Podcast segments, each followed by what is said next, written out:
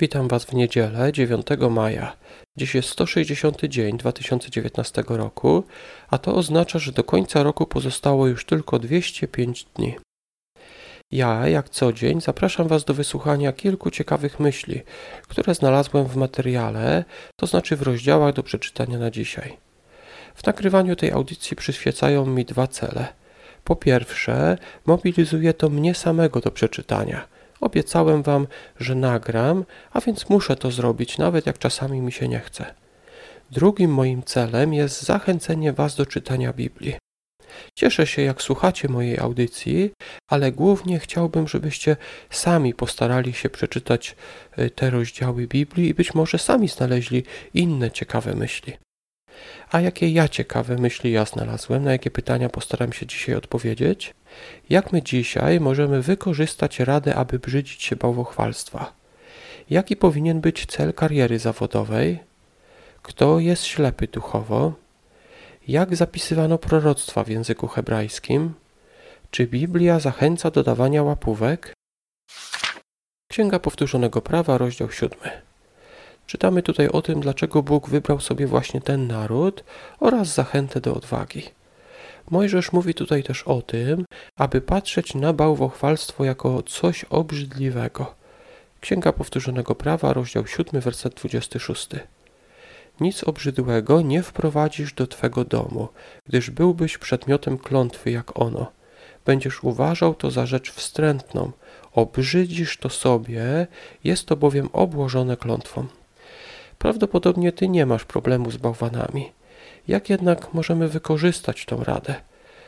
To, do czego czujemy obrzydzenie, jest do pewnego stopnia wyuczone. Na przykład dzieci, które od małego widzą pająki i są zachęcane do ich obejrzenia, inaczej je traktują niż dzieci wychowane przez rodziców reagu reagujących ze wstrętem, gdy widzą pająka.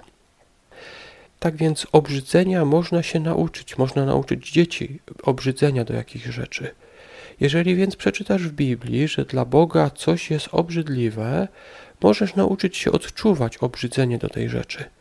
Takie uczucie sprawi, że będzie ci łatwiej przestrzegać tego zakazu, bo przecież jest wręcz niemożliwe zrobienie czegoś, co Bóg i ty uznajecie za obrzydliwe. Tak więc, jeżeli obrzydzisz sobie jakąś rzecz, na przykład bożki, tak jak tutaj w tym przykładzie, będzie ci łatwiej przestrzegać zakazu tej rzeczy, czyli na przykład zakazu bałwochwalstwa. Kocheleta, rozdział czwarty. Rozmyślania o pracy, o samotności, o związkach. Biblia oczywiście zachęca do pracowitości, ale można w tym przesadzić i mówi o tym Kocheleta 4.4. Zobaczyłem też, że wszelki trud i wszelkie powodzenie w pracy rodzi u bliźniego zastrość i jest to marność i pogoń za wiatrem. Czasami powodem ciężkiej pracy jest rywalizacja, czyli tak zwany wyścig szczurów. Kaznodzieja nazywa to marnością i pogonią za wiatrem. Później w tym rozdziale mówi też o samotnych ludziach, którzy być może pytają, dla kogo oni się trudzą. Gdyby ktoś oddał się swojej karierze, a zaniedbał relacje z innymi, stałby się być może bogaty, ale przez to bardziej nieszczęśliwy, bo samotny. Jana, rozdział 9. Jezus uzdrawia tutaj niewidomego od urodzenia. Dzieje się to w szabat i oczywiście wywołuje burzę wśród faryzeuszy. Jezus podsumowuje całą tą sytuację. Jana 9 rozdział, werset 39. Jezus rzekł: Przyszedłem na ten świat, aby przeprowadzić sąd, aby ci, którzy nie widzą, przejrzeli, a ci, którzy widzą, stali się niewidomymi. Mówi tutaj nie tylko o tym literalnym przywróceniu wzroku, ale także o duchowym. Ludzie, którzy nie widzą, czyli przyznają, że są ślepi duchowo, mogą zostać uzdrowieni, czyli przejrzeć na oczy, ale ci, którzy twierdzą, że widzą i nie potrzebują leczenia, okazują brak pokory. Tacy ludzie nigdy by nie przyszli do Jezusa, aby ich uleczył. Psalm 126. Jest to dosyć dziwny psalm, bo pierwsze trzy wersety wychwalają Boga za to, że odmienił los Syjonu, jednak kolejne trzy wersety, bo ten psalm to jest sześć wersetów, kolejne trzy wersety to prośba do Boga, aby odmienił los swego ludu. Tak więc zachodzi pytanie, czy ten psalm został napisany po fakcie, czyli po wyzwoleniu i jest modlitwą dziękczynną, czyli ktoś dziękuje Bogu za wyzwolenie, czy też jest napisany przed wyzwoleniem i jest właśnie prośbą do Boga, prosimy wyzwól nas. Trzeba wam wiedzieć, że proroctwa w języku hebrajskim często pisano w formie dokonanej. W ten sposób okazywano pewność w ich spełnienie.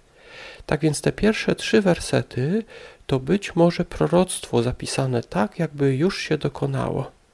Może przeczytam wam ten psalm w całości. Najpierw właśnie te wersety od 1 do 3. Pieśń stopni, gdy Pan odmienił los Syjonu, byliśmy jakby we śnie.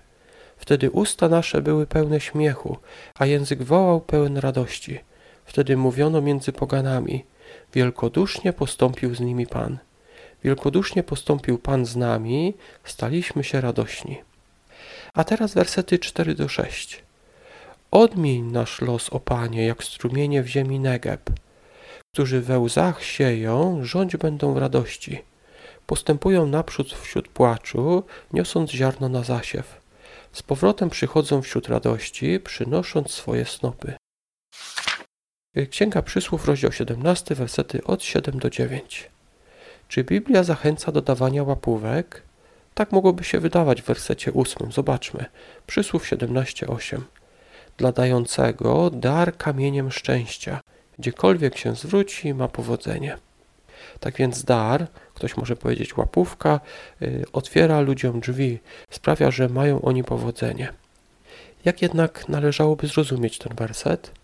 Przykładem zastosowania tego wersetu jest przykład Jakuba, który wracał do domu, a na spotkanie szedł, do niego jego rozgniewany brat bliźniak, czyli Ezaf. Miał on ze sobą kilkasetek wojowników. Jakub przewidywał, że być może Ezaf chce go zabić. Wysłał więc naprzód dary dla Ezawa, a gdy ten wreszcie doszedł do Jakuba, minęła mu złość. Dar może zjednać przychylność kogoś negatywnie do nas nastawionego. Oczywiście łapówka też jest pewnego rodzaju darem, ale darem, który zachęca do złamania prawa, na przykład wpuszczenia kogoś poza kolejnością. Nie o to tutaj chodzi w tym wersecie. Co warto zapamiętać dzisiejszej audycji? W psalmie 126 powiedziano Kto sieje we łzach, rządź będzie w radości. Czasami początki bywają bardzo trudne ale kto się nie znuży podczas siania, będzie zbierał plony w przyszłości, będzie zbierał z radością. Na dziś to tyle, do usłyszenia jutro.